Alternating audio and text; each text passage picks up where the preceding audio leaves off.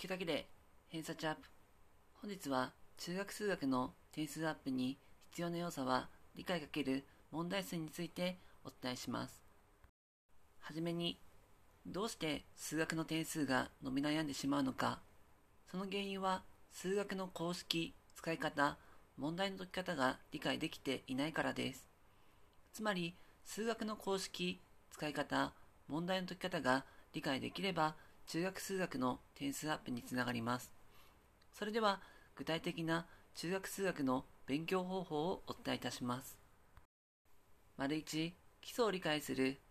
教科書×教科書準拠のワークを一通り解きましょう。どうしてこの公式が成り立つのかわからない場合は、自身のレベルに合った別の教材を活用し定着させましょう。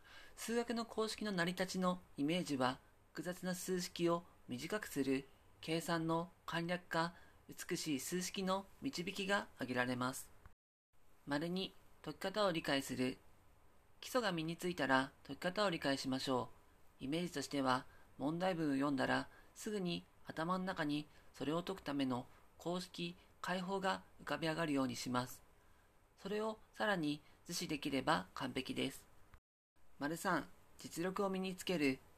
数学が得意イコール解いた問題数に比例します。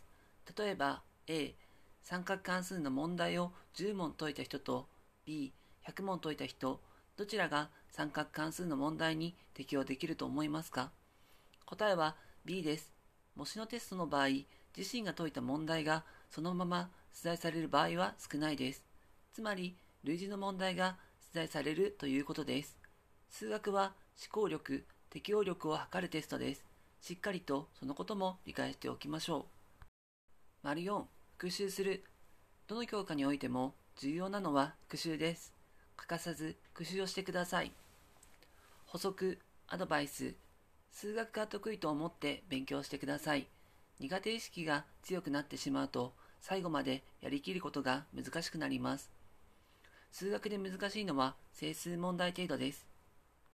以上です。最後までご視聴ありがとうございました。